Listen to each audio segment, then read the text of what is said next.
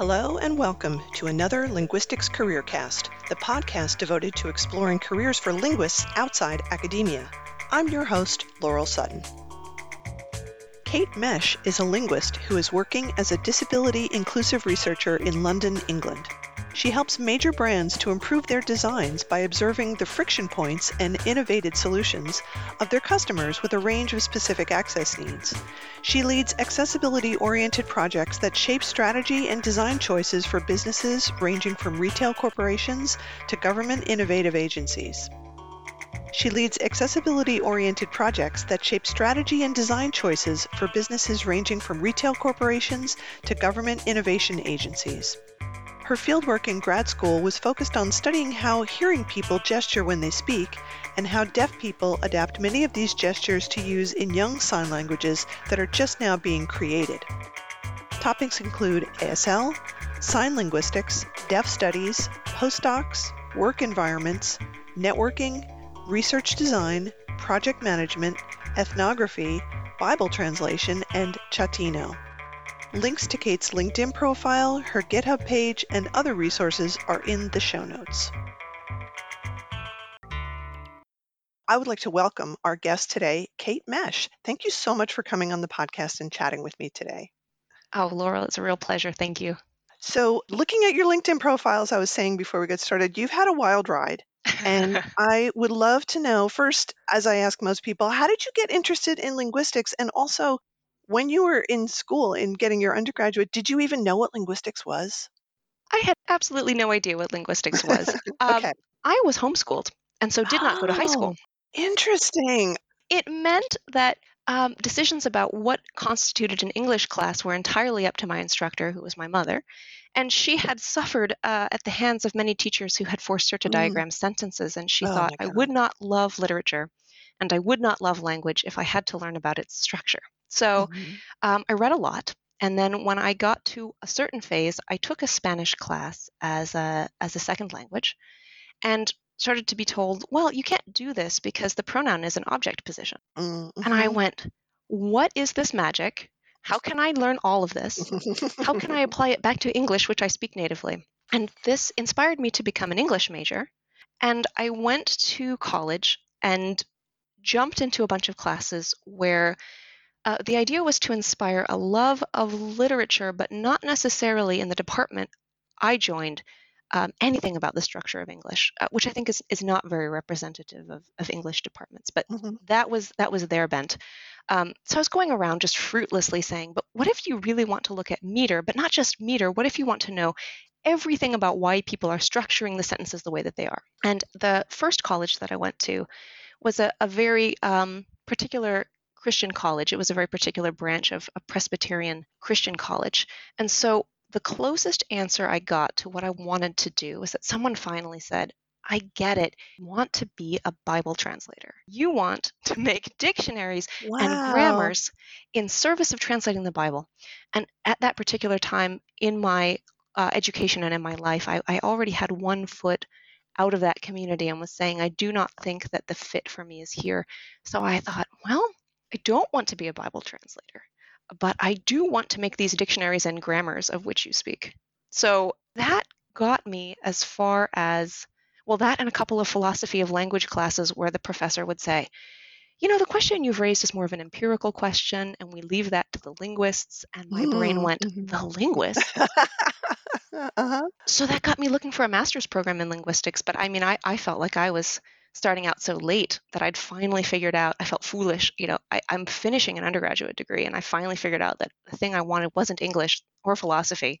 It was this other thing and it existed. But that's how I learned about linguistics. Wow, that's so interesting. There's such an intersection between the Bible translator people, and I'm thinking specifically of the Wycliffe Bible translators who are really well known, and how that intersects with language preservation and other areas of linguistics. And I know there's always been friction there. Yes. For lots of reasons, which we don't need to get into. But the fact that you know, this was a viable, well, I won't say viable, it was a career path that you were pointed to, you know, in the early 2000s. I think a lot of people still think of it as sort of this 18th century thing, you know, like old timey linguistics and translation, but it's not. I mean, it's still a thing that people do. And the Bible translations are valuable just in their own right in terms of some of the preservation work that is done. So you are literally the first person I've ever spoken to who said that was like a thing that was offered to you as a career path. That's fascinating. Well, better yet, I was told that the thing I really wanted to do was to be a philologist, but sadly, all those languages died. And so the only option for living languages was to be a Bible translator. And at least it kind of walked me down a path of saying, and what is entailed here? Oh, making dictionaries and grammars. And wait a minute. It's funny, I ended up working later with some graduate students who came right out of these Wycliffe translation programs. And there was a really lovely moment where I said, there's been a lot of friction here. And I think that a lot of the friction that I have experienced is around people being not equally interested in high quality linguistic research as they are interested in sharing this text. Mm-hmm. But I think we can get on the same page if we can agree, at least in this one area, that we're really interested in doing this well. And it was a great conversation because this other person said, I feel very strongly that I would be doing a disservice to everyone that I interact with if I'm not creating a high quality natural translation. So in order for me to do the thing I value the most, which is to create this text and disseminate it, I actually really agree with you about your values in terms of the standards for the translation. And I thought, well, okay, we can get on the same page about this. Wow. But yeah. Oh, so cool. Very cool. Okay. So from that, you ended up going to a much larger university. So you ended up working on ASL and sign languages. I did. So I went to Boston University and I had just gotten this idea that linguistics would be a match for me because I could dig into English the way I wanted to. Mm-hmm. So I got there and very quickly I went into an acoustic and articulatory phonetics class. Mm-hmm. And the person who was sitting next to me was deaf. Yeah. And she was a linguistics PhD student. And interestingly, at that time, Boston University did not have a class on sign phonetics. They had a class on speech phonetics, and they required phonetics to graduate. So this student was there, and she had an interpreter standing at the front of the room. And the teacher was saying, if you think about something like placing your tongue on the alveolar ridge, what you want to do is make sure that the tip of your tongue is here. And the class is kind of staring at him stupefied. And the interpreter just cups one hand in the air and then taps. Yeah, of course. Exactly the right spot with the other hand. Like your tongue comes up and it taps right here. And I was hooked. I just went, what is this system for conveying information in this gorgeous way? Went and did every wrong thing you can imagine. Introduced myself to the interpreter rather than to the student. Mm-hmm. And he rebuffed me quite quickly and said, why don't you talk to the person who's next to you? And she was just gorgeous and lovely and said, yeah, don't worry, you made some mistakes. Come over to the dark side. Come do sign linguistics with us. And so I did. It was a little bit of a meandering path because the advice that I got, which I think was critical, was do not try to study a community that you don't have any connection to. Mm-hmm. Now, that it already gets you into these questions of positionality. Can you... how far can you get into a community and how can you position yourself authentically and say, I am not from this community, but I have a genuine interest in the linguistic structure and in the social structure of the languages that you use. So I ended up working in the Deaf Studies Department at Boston University. I was finishing a linguistics degree, but my day job was to work in Deaf Studies, and I took ASL classes, and then I took sign language structure classes. And then I said, yes, I'm hooked. Let's keep going, and did a PhD in sign language structure. That's so cool. It's so funny what you were just saying about the studying or gathering data from certain communities. I mean, there's the issue of appropriation there, but it feels very parallel in a way to the Bible translating stuff, you know? It's like it is very much you as the outsider coming into a community and figuring out how you can not integrate with them maybe, but ride along. And do it in a way that's respectful.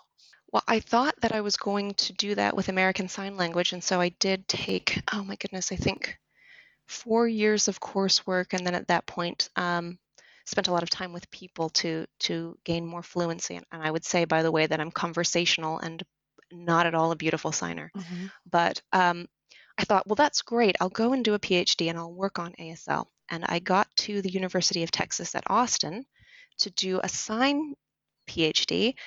And the first thing that happened was that a deaf PhD student there said, there's an opportunity here that's a little unusual, but there is a major concentration in indigenous language documentation of Mesoamerican languages in this university. And as it happens, we have some colleagues who have been studying how a sign language is emerging in a community in Mexico that has a quite high degree of deafness. Wow. So do you want to go into a community that's not in any way your community and then study how deafness is distributed in the population, and then study how sign languages emerge in the conditions where they're necessary, because there is no pre-existing sign language and you need a practical way to communicate with your family members? And I said, sign me up. Wow. So yeah, always kind of circling that danger of being appropriative or simply unwelcome, learned a lot about what was really special about that invitation was the deaf PhD student, who's Lena Ho. She now works as a faculty member at UC Santa Barbara in the linguistics department. But at the time, she said, I wouldn't dare to do this if I wasn't invited, and not just by somebody who's in the community and from the community. This is a linguist whose family members are deaf. Mm-hmm. And so we went together as a hearing deaf collaboration with multiple hearing linguists who were from this Chatino community. Chatino is it's a Zapotecan language in the Otomanguean language stock. So the Chatino linguists invited us. Then we came in and said we wouldn't do this work without having a deaf collaborator, and so we've got this hodgepodge team, but it's really working well. So that's where I did my PhD. I did a lot of field work in San Juan Quiahije, which is a small community in the south central area of Oaxaca, Mexico. Wow, that's so cool and so interesting. I mean, being there, sort of at the birth of an organic language that just happens. That's amazing. Yeah.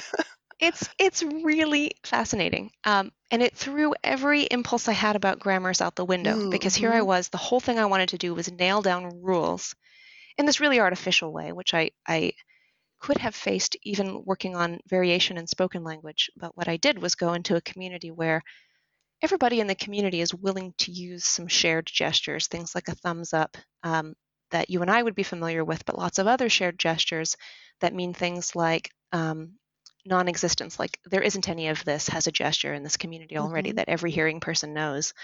So you're quite willing to gesture. And then deaf people who are using a much more elaborate system that is grammatically structured, but that looks in many ways like some of the core gestures that are already shared with hearing people, unsurprisingly. Mm-hmm.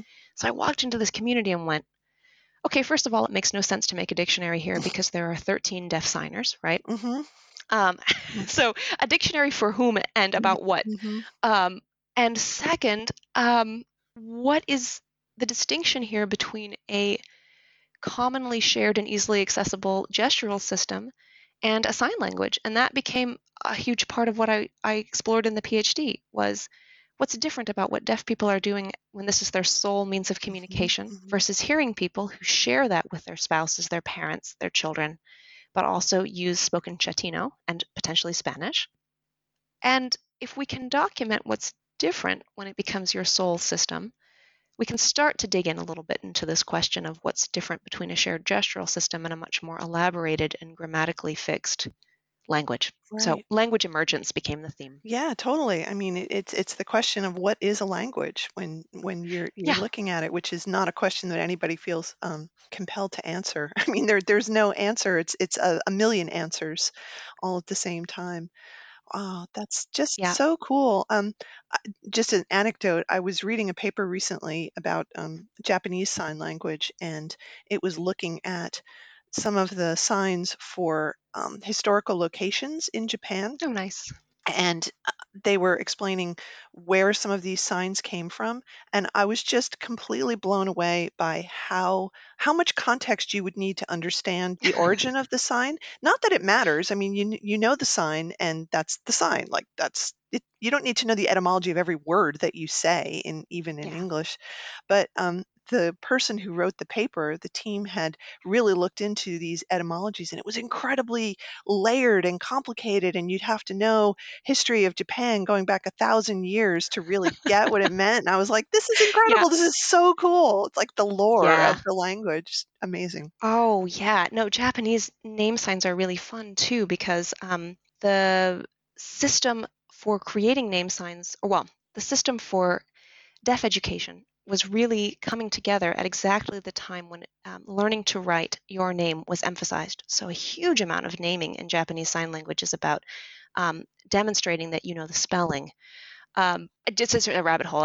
I worked with Angela Nonaka, who worked on Japanese Sign Language at the University of Texas. And even though I claimed not to be working on JSL, I just spent a lot of time with Angela talking about exactly this. Where are names coming from in JSL? It's really great. So cool. Okay. So that's awesome. So while you were doing your work, your postgraduate work, not postgraduate, but your graduate work, you were also working at the same time, right? Yes. This is something that I've talked with some of the other guests, and a large majority of them have worked throughout their undergrad, and then sometimes taking some years off between undergrad and grad, and then continuing to work. And when I say work, I don't just mean the work that you're doing for your degree, but paid work outside of it. So you're really juggling two things at one time, which is not an experience that was common, 20 or 30 years ago, but I think is far more common now because education is so expensive and most people don't have the generational wealth to support themselves while they're in graduate school. So it seems like that was true for you also. This was true in the master's program that I entered, that I worked full time for the university. So I received a scholarship that it was partial. It was an odd offer, but at the time I came from a family background that didn't have a lot of history of higher education. So there wasn't really anybody in my family who could assess whether an offer was a good one or not. Right. So what I received was a half scholarship. And I was told, you could just take 2 courses per semester, but you do have to move to Boston, which is a very expensive city, and then figure out what you're going to do with your life. How will you support yourself while you take these 2 nominally free classes, right? And then when I got to BU, they said, what you can do is work for, take any academic job any admin job on campus, any job you can get. And then as soon as you work for the university, 2 graduate courses per semester are free anyway. So forget your scholarship, give it away, just work full time and then go to school part time. And so I did. It took a really long time to finish a master's degree that way. Yeah. And what it meant actually was that at a time when I was not treated well on the job, I couldn't leave because suddenly my graduate education depended on it. So there was a lot that if I could go back and advise myself, I would say, hey, this is not a great system. You don't really want to be dependent on this job for the university in order to have your education. But that was what I did. Yeah. It's always a question of what you have to do, right? Like, how much do you want to do this thing? Well, is it enough to put up with, I don't know, an abusive work environment or something? Right. And they're just aren't a lot of options. And even what you were describing, working a full-time job and then taking graduate level classes in addition to it, that's a lot, that's a lot. And it's in a lot of ways unreasonable to expect people to be able to do that. This was also my experience. I worked all through graduate school, and a lot of other people did as well. And it's a very different experience than if you are lucky enough to have some support, so you don't have to do that. But I don't know that that's even sustainable. It's not even a practical solution to the problem. How many people going into their graduate programs have the money to not work at all while they're doing it? That's just not a thing anymore. I was really lucky, I think, that people were so transparent with me because I came from a different class background and I was just clueless and so clueless that I dared to ask, are you making ends meet? Because in my PhD program, I had a full scholarship. I had a fellowship, which involved teaching responsibilities. But at that time, and fortunately, the University of Texas has really raised the pay rate. But at that time, it was a very low-paying job, and Texas was Austin was a very expensive city. Still is, I think. And it is. And so I went to other graduate students and said, "How are you making this work?" Yeah. And they said, "Oh, my parents help with nothing other than housing, but they pay all of my housing." And I went, "Oh, wow, okay, that's a difference." Or, "Oh, I had some savings and I decided to put the savings towards graduate school." And I thought, well, that's also different from me. What happened in grad school is that I did field work every summer in Mexico. And then I worked a 9-month job, right? So the fellowship was only paying 9 months out of the year. And in the summer, I received coverage for the expenses for travel and to pay my research participants. But it meant that because there was no other income, I would give up my housing. So every year I would move twice a year. Wow. I would move out of my housing in the summer and then find something else, put everything in storage and then find something else in the fall for 6 years. That's insane. That's ridiculous. That's okay. It's wild. Sorry, my mind's just boggling a little bit over the fact that you had to move twice for 6 years. It's wild. I don't recommend it. No, for no one. Okay. So you were working and you finished your PhD and then you continued to stay in academia for a little while anyway, correct? I did. I did 2 postdocs. So I did another 4 years beyond the PhD. And I think, especially thinking towards listeners to this podcast, I hope that people don't feel alone if they had the experience that I did. But I will tell you that I feel some embarrassment, might be a light way to put it, or shame, that when I did the PhD, I did not think about 2 things very clearly. The first was, what am I meant to be doing when I'm done here? I just assumed that if you were successful, you ended up as a professor, which was an assumption that might have been a little safer at the time that I started my master's degree, but was no longer safe by the time I began the PhD and was out of the question by the time I ended the PhD. The market had changed so dramatically. And second, I didn't ask myself, do I like teaching? And that's the bit where I say I'm a bit embarrassed to mention it because I was very good at it. So what I was receiving was a lot of praise from students, but also from the faculty saying, "You're very good at this. You have what it takes. No matter how competitive the market will be, you will come out on top because you're an excellent instructor and because you love linguistics." And I didn't stop and say, I love running a workshop.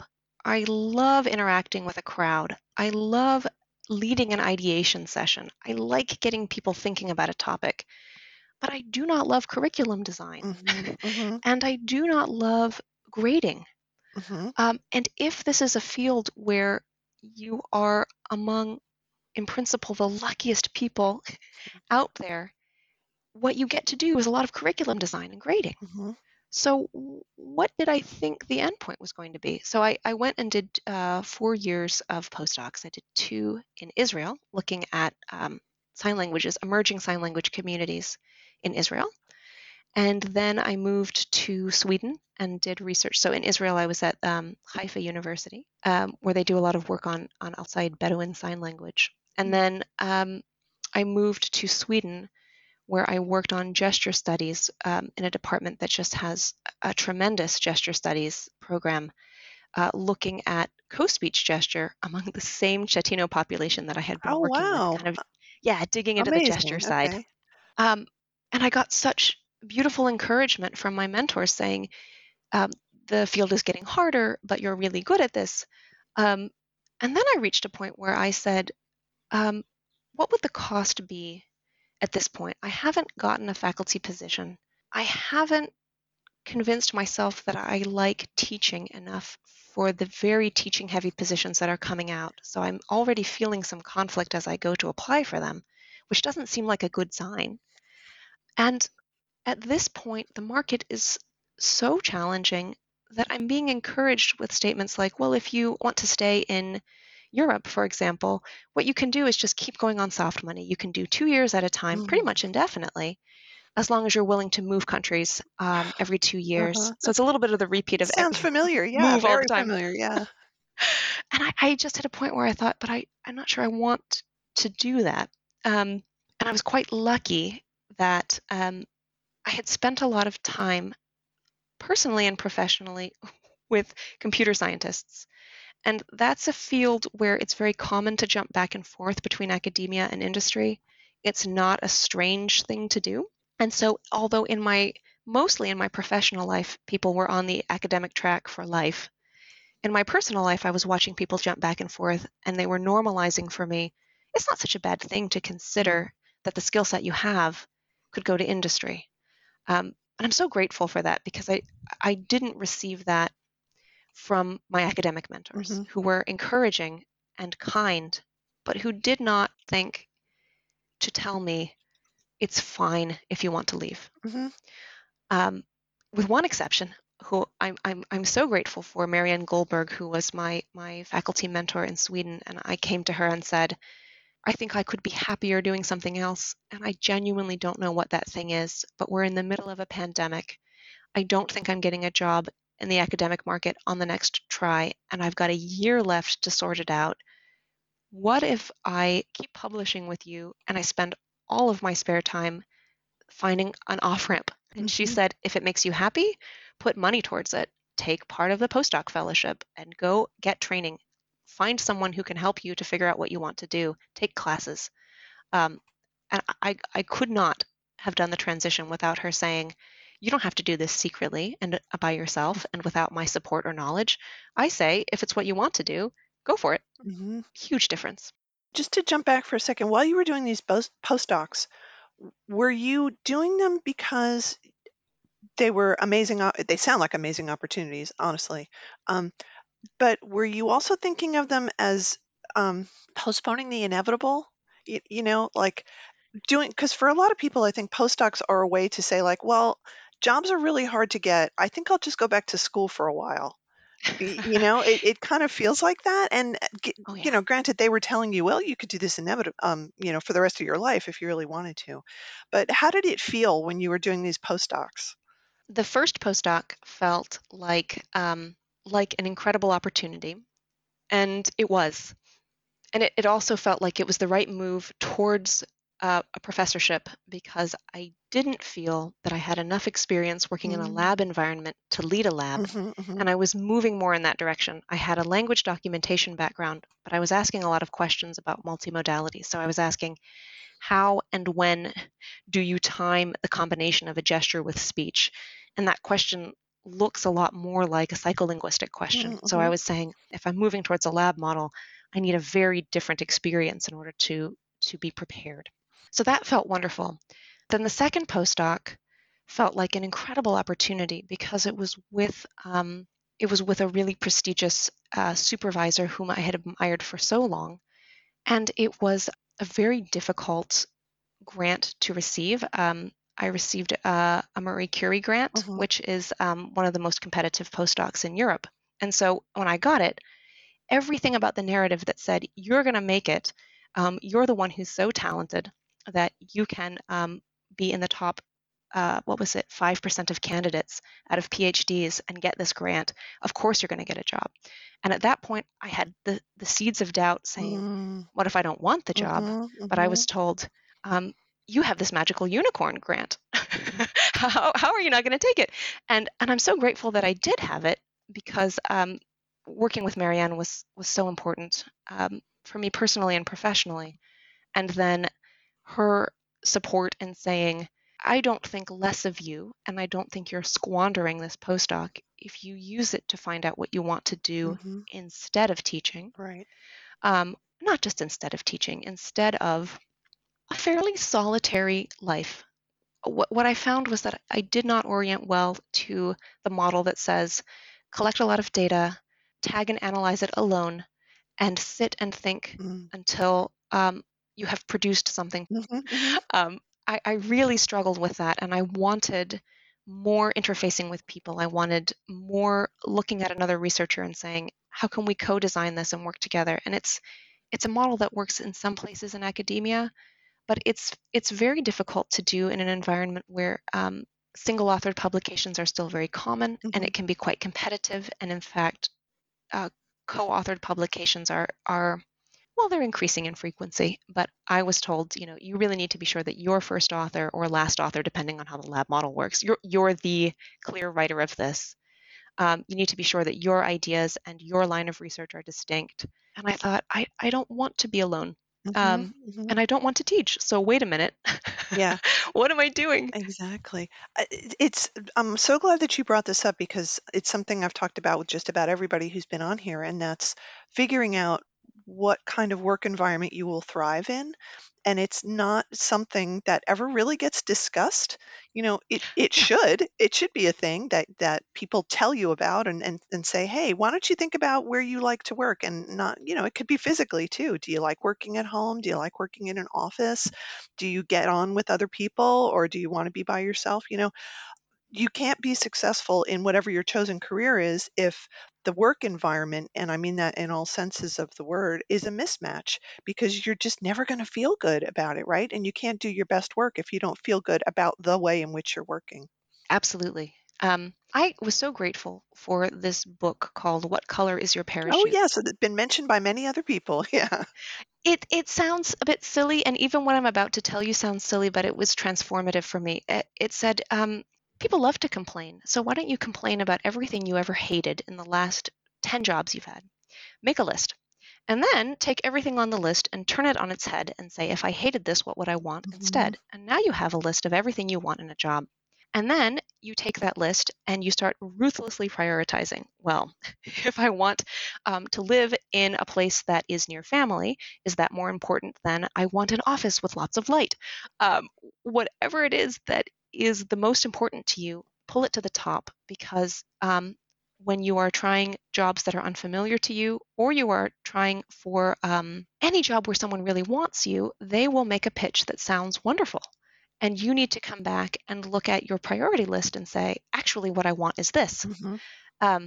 So it was just a great experience to sit and say, is it acceptable to say that I absolutely love coming up with ideas with groups of people, and I do not love grading? And the answer was, you know, who's looking? You're talking to yourself. So it's fine. It sounds like for you, it was a gradual process of coming to this realization. You know, you use the word seeds of doubt, and those obviously grew over time. Some folks that I've spoken to have had kind of an inciting incident that was like, oh, I get it. I'm not supposed to be doing this. I would be much happier. Was there ever just a time that you can remember when there was a clear thought that just was blindingly obvious to you, like, you know what, I need to be doing something else? Or it really does sound to me like it was much more gradual, and you were really actively working towards it to get out of the academic setting as far as what your future was going to look like? There was an inciting incident. I did my first application for an academic job, and every material that I had to write, every description of why I was going to be a good match for the faculty and what I could contribute to the university, I felt sick. I was so anxious about it. Wow. And saying, why am I saying that I'm eager to engage with the curriculum design committee? I'm not. Why am I saying that I'm eager to head a lab of which there is no co-head? I am not. Why am I saying that I'm eager to move to this particular location? I am not. And so I almost didn't submit it. And then I finally did, and I got a letter back. The job seemed fabulously matched to me, and so I felt that I couldn't not submit it, because it said, we're looking for someone who looks at underdocumented languages or modalities. So it could be sign languages, it could be indigenous languages, it could be gesture speech systems, and we're interested in people who are interested in exploring more empirical approaches, which at that time I was using it. And I said, oh, this, I just have to do it. And I got a letter back saying, of the 400 people who had a similar skill set, you were not selected. And I just went, oh, I I hated everything about. I'm so relieved that I was not selected, and also 400 people, and I thought this was a match for me. So it was an aha moment about the market, but it was a bigger aha moment about myself, and it was one where I had such supportive supervisors all the way through, who told me, "We will help you to do this," and I think I was worried to say, "But it makes me sick." But I don't want to, because I didn't want to say to people whom I admired so much, you want to help me to become like you, and I don't want to do that. That's so challenging to say. Nothing about my respect or admiration for you has changed, but I don't want to do what you do. And so because you are my mentor, I have to disappoint you. Can I just go back for a second to the 400 people applying for the job part of it? I fell out of my chair, and then I was relieved and happy and flabbergasted. Oh, there's 400 other people who are as subspecialized as I am. Okay, we're done. Unbelievable. I mean, given all of the things that you described, what that job was for, right? And people who had that very particular skill set and experience and desire to keep working on it. And there were 400 people who were applying for it. I mean, yeah. Oh, okay. I'm astonished at that number because it's so incredibly high. But also, you know, no one ever told you that, right? Did anyone ever say to you, you're going to be applying against hundreds, perhaps thousands of people for these jobs? It is never presented like this incredible, you know, competition of so many people who are just as smart as you and just as qualified with you, and in some cases probably desperate to get this job because their life circumstances are different. You know, it's yeah. always so like, well, you're obviously the best person for the job, and you'll get it, without mentioning the intense competition and that there are just so many people out there. Okay, sorry, I'm yeah. still reeling from that a little bit. I was reeling for a really long time. The other aha moment for me came when I hadn't been earning very much as a PhD student. Mm. Of course, we talked about that. And I hadn't earned that much as a postdoc, although it did start to get better. And because it was getting better, I asked quite late in life, relatively speaking, what should I do to prepare to retire? And sat and looked at my options and said, wait a minute, if I get some of these jobs, I cannot do the preparation that I need to do. And at that time, a family member was diagnosed with an illness, and I thought, oh, there's actually going to be more here. It's not just me retiring, it's potentially supporting parents. That can't happen. And again, if no one's looking, you get to say, I'd like to be paid really well. Right? I'd like to not grade, and I'd like to be paid well, and I'd like to live where I want to live, and not have the only city that perhaps there were fewer than 400 applicants, or you were the number one as my option. So there was just a lot that started to crystallize at the same time. And all of those things that you mentioned are completely reasonable things, right? They're yes. not pie in the sky, you know, you're crazy for asking for these things. Who asks for things like that? No, they're just normal job requirements that everybody should think about when they're trying to find a job. They really are. Yeah.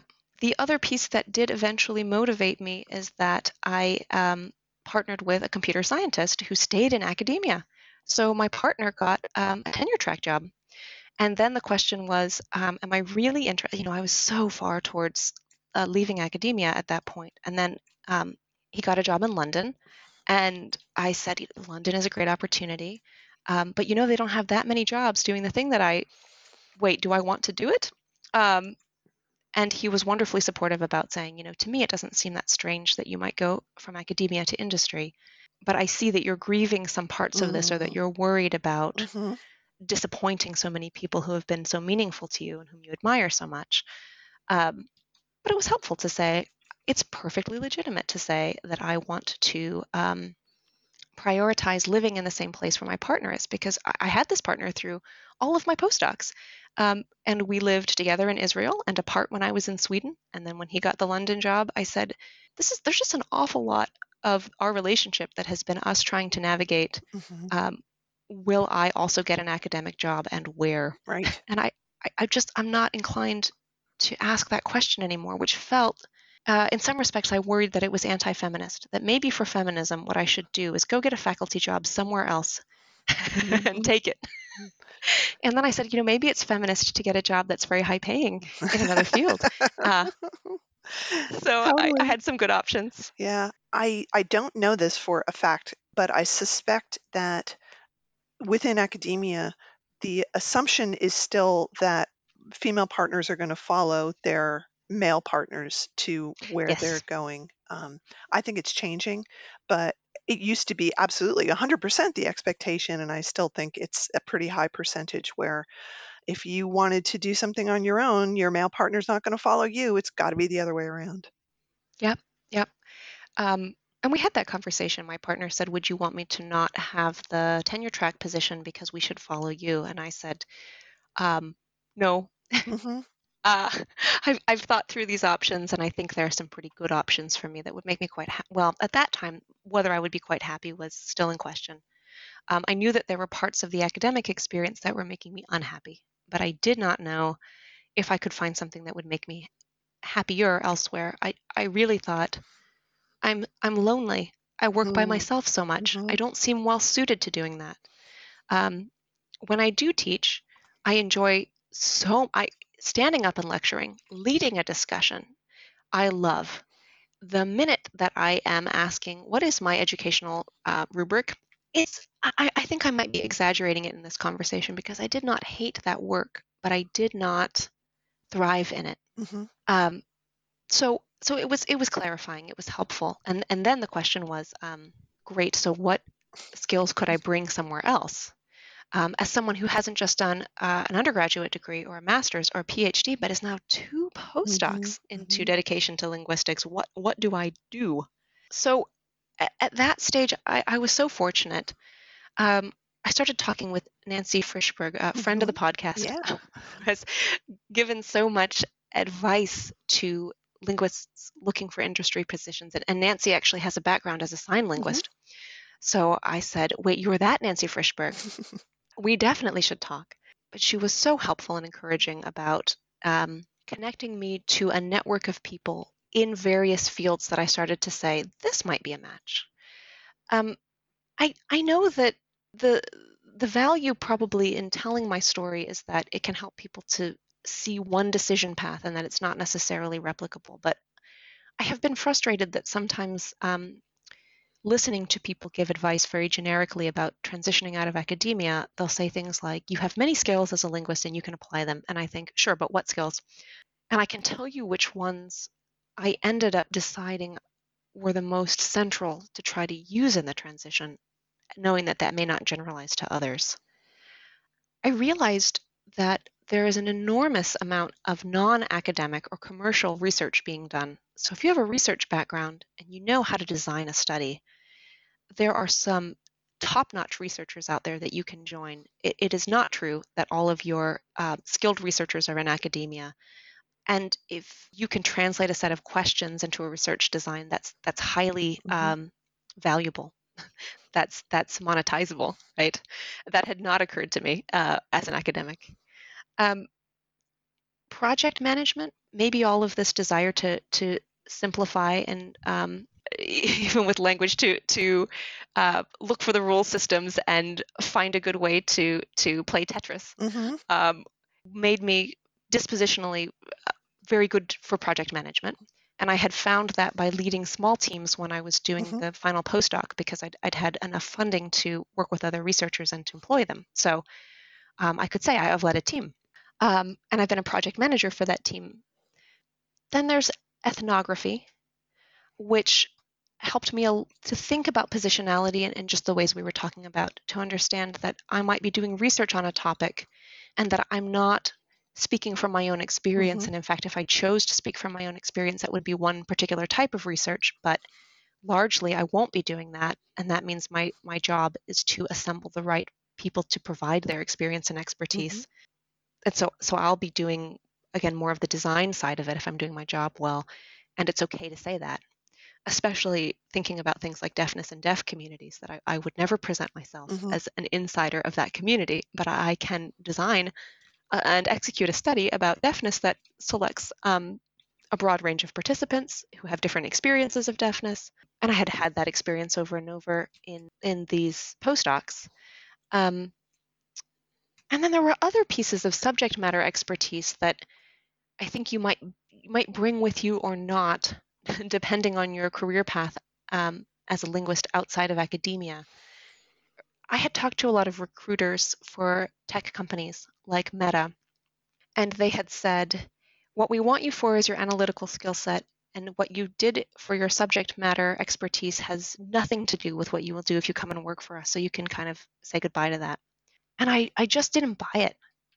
I just didn't believe that there was nothing about what I had done before that would transfer over, because I'd done a lot of work on disability studies, and I'd done a lot of exploration around communication barriers and around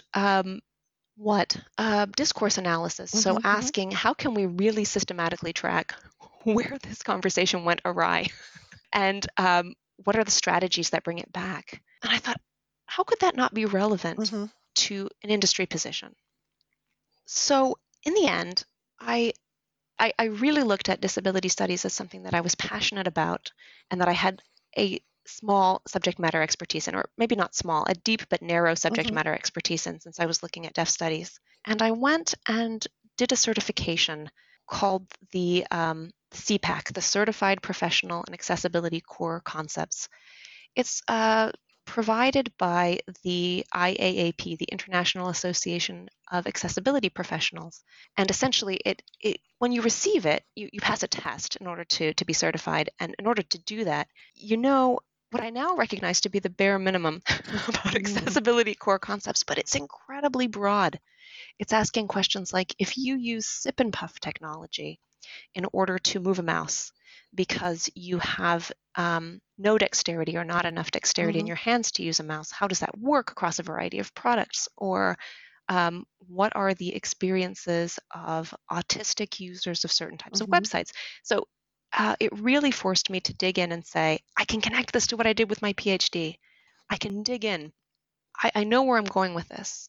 And as I was getting that certification, I was exploring, okay, if I know how to run research end to end, and I have a subject matter expertise that's around disability and accessibility concepts and communication design, essentially, what I might be really suited for is to work inside either the research component of a major company, or to work in a research consultancy designing studies that are specifically about accessibility. So I worked with Nancy Frishberg particularly. At that time, she was doing career coaching. I don't think she does that in quite the same way now, but she helped me to network to a lot of people who had exactly this kind of position so that I could just ask them, how do you do this? What does your day look like? And specifically, she helped me to do that inside London, because I got a lot of wonderful information about how it's done in the States, and it didn't matter because I wasn't there. So the networking made all the difference in the world, because by the time I'd had good conversations with accessibility professionals in London, if I'd had enough of, when a job came open in a research house, my name got passed to someone. I didn't apply for the position that I have now. Actually, I was open for work on LinkedIn, and I was approached by the director of a disability and age inclusive research house, and asked about taking on a senior researcher position. So I wonder what might be the best thing to explain about this process for podcast listeners. I think because I was going to ask you, that was actually my next question, was did you get this current job through a recruiter or just through the network? And obviously it's through the network. I think we cannot overemphasize the value of networking, because it does in its best form what you just described. So you talked to people, and you got to know them, and they got to know you. That's the thing. It's a two-way street. So by talking with them, not only did you learn something, but they learned about you and what your skill set is, and what kind of position you might be suited for, so that when positions come up, they're not filled by machines, right? Like they're people. The person who has to hire goes, to their friends and the other people that are, hey, you know anybody who would be good for this job? I mean, that's how business works. That's really how business is at its core, is people going, do you know somebody who would be good for this position? And yes, sure, there are open calls for jobs that are put out there, and there are recruiters, and there are lots of different ways, but it comes down to people going, who do you know that would be good for this position? And because we're humans and we like to be social and we like to pay things forward, if somebody knows about you and thinks you're a good fit, they will step right up and go, hey, I know this person and I think they might be a good fit. Why don't you talk to them? Yeah. It was remarkable. It took a lot of time and networking. It took about 6 months to meet enough people and have enough conversation, and actually just a bit of faith inside my own family, because we were asking, how long can we go without me providing any income? Yeah. And saying, we think this is the right way to do it. And actually, I just had the most fantastic conversations, multiple lovely conversations with the head of accessibility at that time at the BBC, who has since moved on to something else. And when the time came, I think he was the reference that he said, I've talked to this person, they can design a study. Yep. They are an academic, which means that it's harder for them to demonstrate that they would provide value on specific market research projects or on specific product design research projects. But this person can do it, Kate can do it. And that was tremendous. It made all the difference. Yeah. And two, it's the thing that will help you throughout the rest of your life. So as you go through your career, no matter where you are and what jobs you have, because you're very likely to have multiple jobs over the course of your career, it's all networking. And every person that you talk to who has a good experience with you, they might be the person that recommends you for your next job. And you might be the person that recommends them for their next job. So it's all just a big circle of networking that goes around, that will be there for you. And the more you put into it, the more you get out of it. It is absolutely true. And I got such good advice, which was networking is about establishing what you jointly find really cool. And it means that you may not be looking for a job and you may not have any professional reason to reach out to somebody except to say, hey, I remember that we talked about this. Right. And I still think it's really cool, and I'm going to send you some information about it. And if you can do that periodically, you get this relationship that is genuine and that persists, and that absolutely has implications for your ability to find a job in the future, but that doesn't feel artificial. Yeah. That's just fantastic. Yeah, amazing. I'm so glad that we got to talk about this, because we say it so much to students that this is something that you need to do. And I think a lot of people have quite a lot of anxiety around it, because it's not something that you do as part of your life. You know, I certainly had to learn how to do it when I was entering the business world. Like this idea of business friends, it's not like, it's not like work friends. Business networking is not something that we're taught how to do, not in real life and not in academia. And I'm so glad that you mentioned that it is a genuine thing, because sometimes people think networking means faking friendship with people, and that's not at all. It's just a different type of relationship. It's a peer-to-peer relationship. It's a business relationship. Sometimes it deepens into real friendships. I've certainly made friends, like real friends, with people that I got to know through various types of work, but it is genuine in that you are trying to help each other. It's competitive, but it's also really wanting to bond with people who have the same, like you were saying, the same interests, the same kind of things that you find super interesting, the things that you want to do with your career. And you're sharing that to the benefit of both of you. It's not something where you're doing it to beat other people at some kind of game. It's just to be part of this community, and it is very genuine, and you should feel good about making those connections, because people do genuinely want to help. I think that is at the bottom of it, that people want to help. They want to lend a hand when they can. They really do. And since starting my position, it's been really wonderful that people have come and said, hang on, you came from academia. How? And I've thought, thank goodness I get to talk to somebody and be in the other position of not having all the answers, but saying, let's try to sort this out together, because it's not as difficult when you have someone with you. Yeah, exactly. So why don't you tell us a little bit about what it is that you do at your job? So I am a research manager, and specifically for this job, my title is Inclusive Research Manager, and that's because I work in a disability and age-inclusive research house. So a lot of times when you want to do research about a product, how it's designed and how it will be used, and if you want to do research about a particular market target, you will pick a really broad spectrum of people, and if you are representative enough in this sample, there will be some people who are older, or there will be some people who have specific disabilities, but you aren't being very intentional about saying, does this one product actually work for people who have a really wide variety of access needs?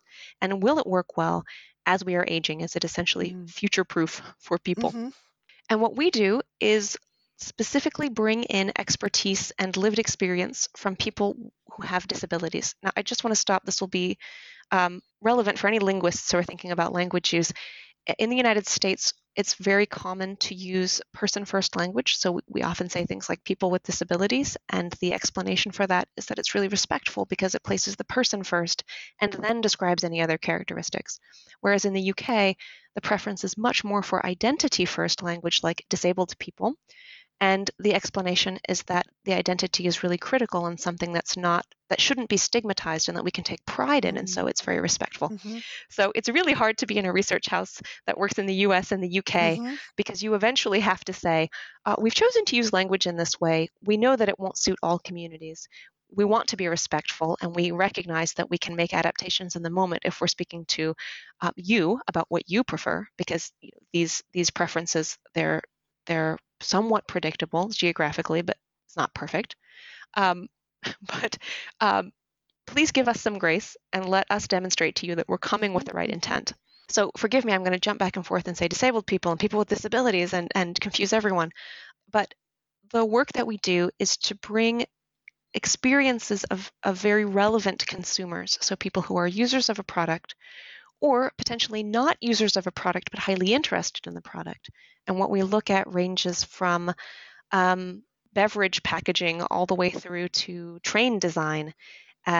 We do work on, I had a quick chat with my boss today to ask, which projects can I just name check?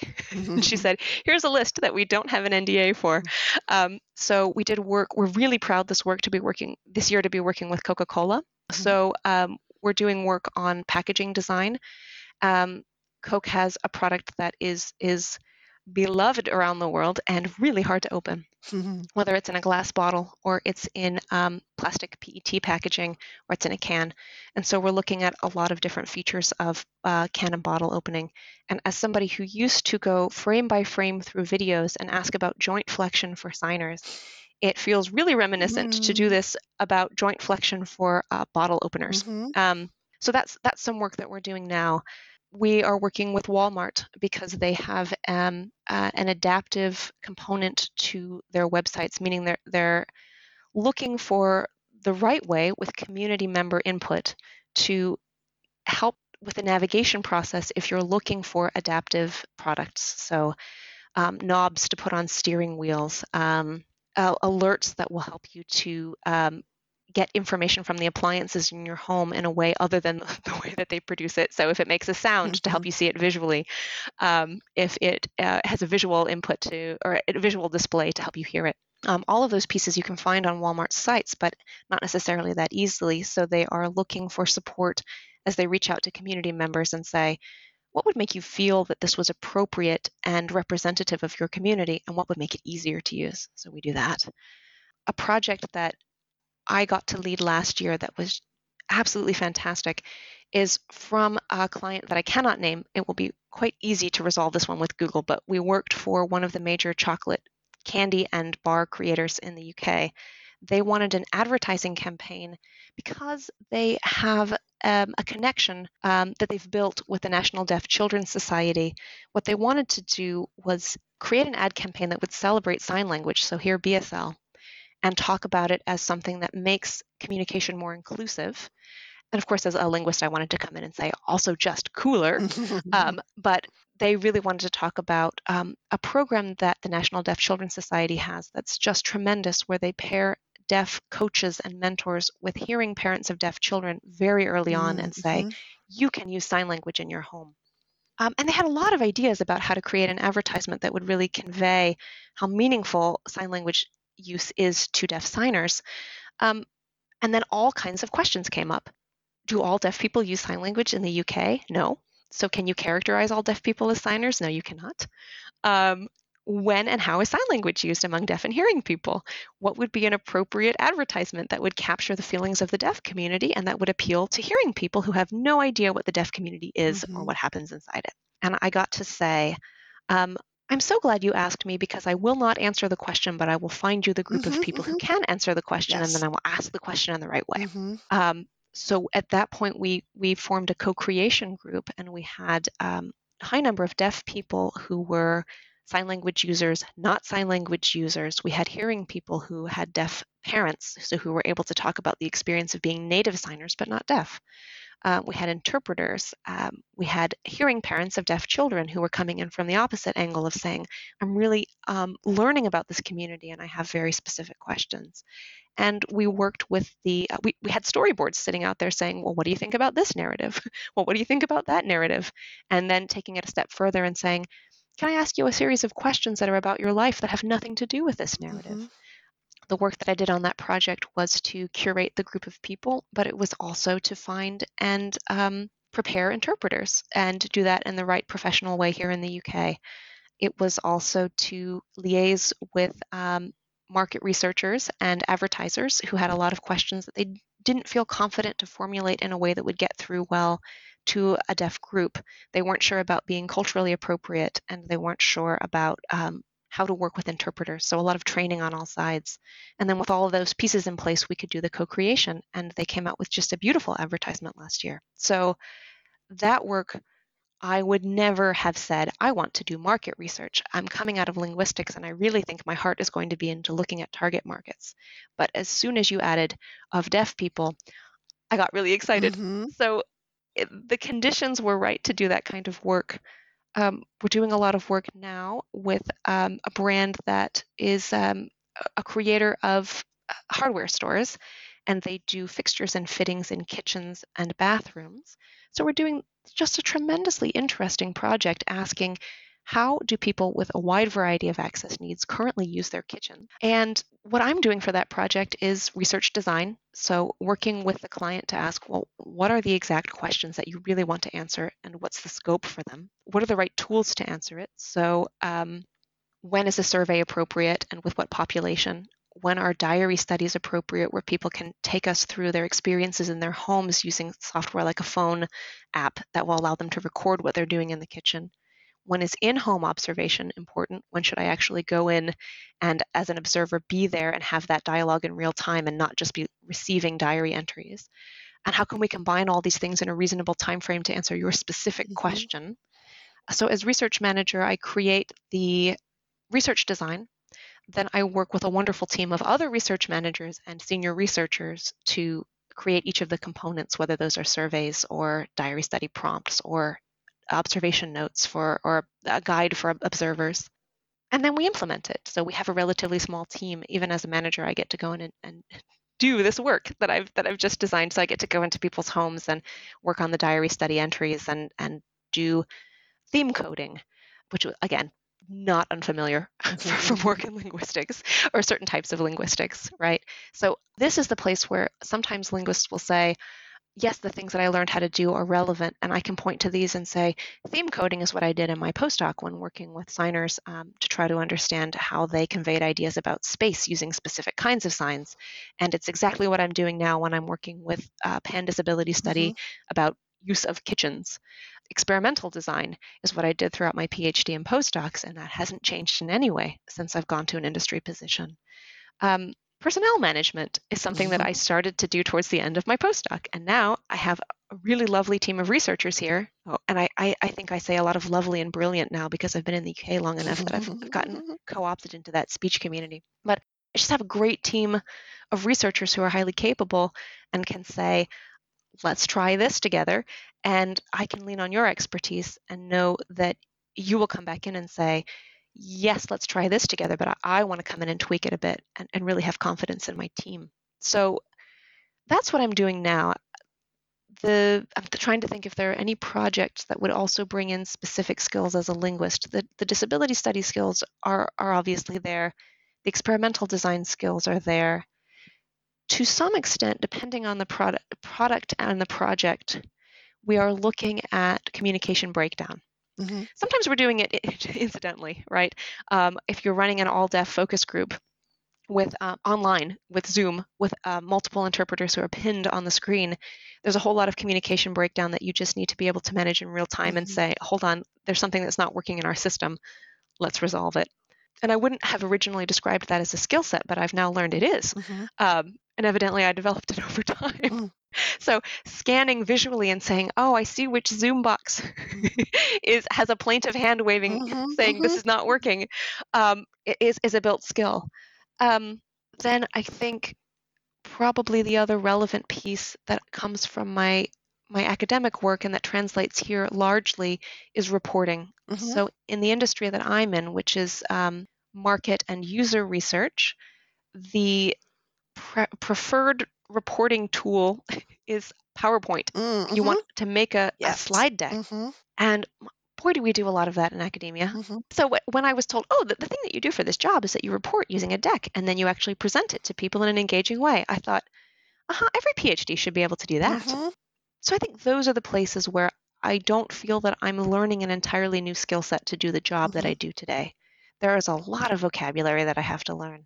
And there's a lot of jargon that create value, which means bring money. Yes, yes. Right? So picking up on all that jargon has been a challenge to do quickly enough, but it's something that's come to me well so far in my first year and a half of doing this position. I started as a senior researcher and I was just promoted to a management position, so I'm feeling grateful and really appreciative of the opportunity to move into this different space and say, oh, I guess I'm doing more project management and more personnel management now. But it's a bit like an academic role as a lab lead in that you're saying, what I get to do is maximize my impact now, because I really trust my team and I get to go and do more than one person can do, mm-hmm, and I'm not alone. Yeah. Your job sounds great. Just listening to you describe all these things, it just sounds so cool. In hearing you go through all these different specific skill sets. And thank you for breaking it down like that, which is fantastic. I think that is something people can really pick up on and apply to their own situations.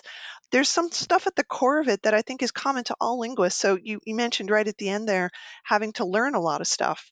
And I think everybody does when they come into it. But you know what? Linguists are real good at learning stuff, like real fast most of the time, right? Because you have to, especially when you're doing your own work, you're constantly getting new data, new information thrown at you, and you have to, your uptake has to be really quick to do that. So I think linguists are really good at that, just across the board, learning new stuff. So you shouldn't be afraid going into a new position. It's like, oh, I'm going to have to learn a lot of stuff. It's like, well, you can do that. You're good at school. You can learn things.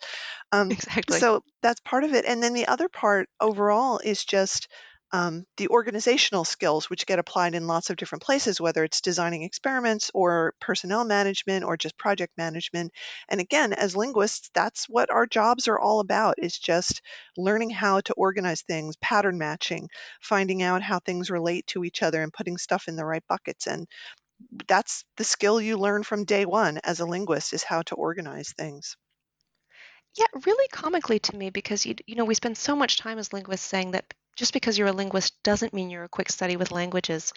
Actually, the other component of the job here is that I'm working with BSL signers and I sign ASL. So one of the first things that really convinced me that this research house was genuine and authentic is that they said, well, of course, we would want you to take BSL classes. You can't work with the deaf community here if you don't sign their language. So we would never propose that you walk in, even necessarily as a skilled signer at some point of BSL, and that you don't have a skilled interpreter. So my supervisor said immediately, we wouldn't have you come in even as a skilled signer without a native signer or a very skilled signing interpreter with you, But we're not going to have you in that community saying, well, I've studied American Sign Language and an indigenous sign language of Mexico and an indigenous sign language of Israel and Israeli sign language, and that just makes me qualified. Mm-hmm. That's ridiculous. Mm-hmm. So I spend 3 hours a week in a BSL class thinking, oh yeah, linguists who don't necessarily learn languages, well, it's another one we can master. Mm-hmm. And it certainly is applied here. Yep. I mean, I agree. I mean, that's the stereotype about linguists, right? How many languages do you speak? But it's not that. It's not even learning new languages. It's just learning stuff. And also, as you're saying, being aware of what you don't know, right? Like that you're not an expert in certain things. Maybe you have enough knowledge to understand the topic without being the SME or putting yourself forward as an expert. So yeah, it doesn't have to, I know that everybody knows this already, but no, you don't have to speak all these languages to get jobs as linguists, but just knowing that you can learn to learn. That's the important part. I just couldn't agree more. It's been really helpful to say in my current position, I couldn't possibly know the answer to the research question that you're asking. And if I did, then you shouldn't pay me to research it, but I can ask a great question. Yeah, that's it. You know who to ask. That's the thing. The other thing about your job that I think is really important to highlight, and maybe we can wrap on this, is, you know, there's still an idea that when you go into an industry job, into business, you're now entering, you know, late stage capitalism, and it's all terrible, and all it is about making money, and nobody cares about people. And when you're in academia, it's pure because you're doing research that is untainted by whatever. And that's all bullshit. Like, we all know that that's not true. But I think your job, the work that you do, is so emblematic of work that is done in the business sector for the good of people. Like, all the work that you're doing is to benefit people who need that kind of help. And there are huge multi-billion-dollar organizations, take Coca-Cola, who are willing to put money towards that.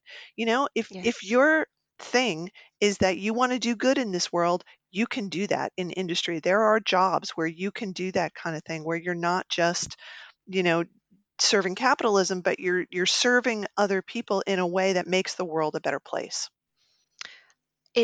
It is absolutely what drew me to this work. Now, there are moments when, again, the idealism that I have can be quickly shattered, sure. Right? This is commercial work. And there are times, in fact, when our research participants will say something like, I'm so glad this is happening because this is such good work. And I have to say, I agree with you that this change needs to happen in the world, but I need to express to you that this is commercial work, right? Mm-hmm. That what you are doing is giving insight to designers who are going to make a product that they will charge money for. So I agree with you that this is the best way forward in our society to get this product done. And I just want you to, I never want you to think, I'm doing God's work, because I'm really doing Coke's work, right? But if we get it right, then we're doing Coke's work in a way that makes it possible for everybody to get into a Coke bottle. Right. We're not going to burn the system down today and start over again tomorrow, but we all need jobs. We all need to do things. And if you can do a job that uses your background to make life better for some people, I mean, that's pretty much as good as it gets these days, I would say. Yeah, I think so too. This has been fantastic. Thank you so much for taking the time to talk with me. I know I've kept you way more than the time we had originally scheduled, but this is like, all of your experience and all the work that you do is so interesting to me, and I think will definitely be interesting to our listeners. Can people contact you through LinkedIn if they'd like to do an informational interview or just to get in touch with you? They absolutely can. All right. Find me on LinkedIn at Kate Mesh, and I'm sure you'll be able to link that to the show as well. I will put it in the show notes. So, Kate, thank you so much for being on the show. I really appreciate the time that you spent with me today. Oh, I really appreciate it, Laurel. I had such a good time. And so, I lost track of the time myself. Oh, this is great. Thank you so much. Thank you. Linguistics Career Launch 2021 was a one-month intensive program intended to familiarize linguistic students and faculty with career options beyond academia in business, tech, government, and nonprofit organizations. Videos of all our recorded sessions are available on our YouTube channel. LCL 2021 was organized by Nancy Frishberg, Alexander Johnston, Emily Pace, Susan Steele, and Laurel Sutton. You can get in touch at linguisticscareerlaunch@gmail.com.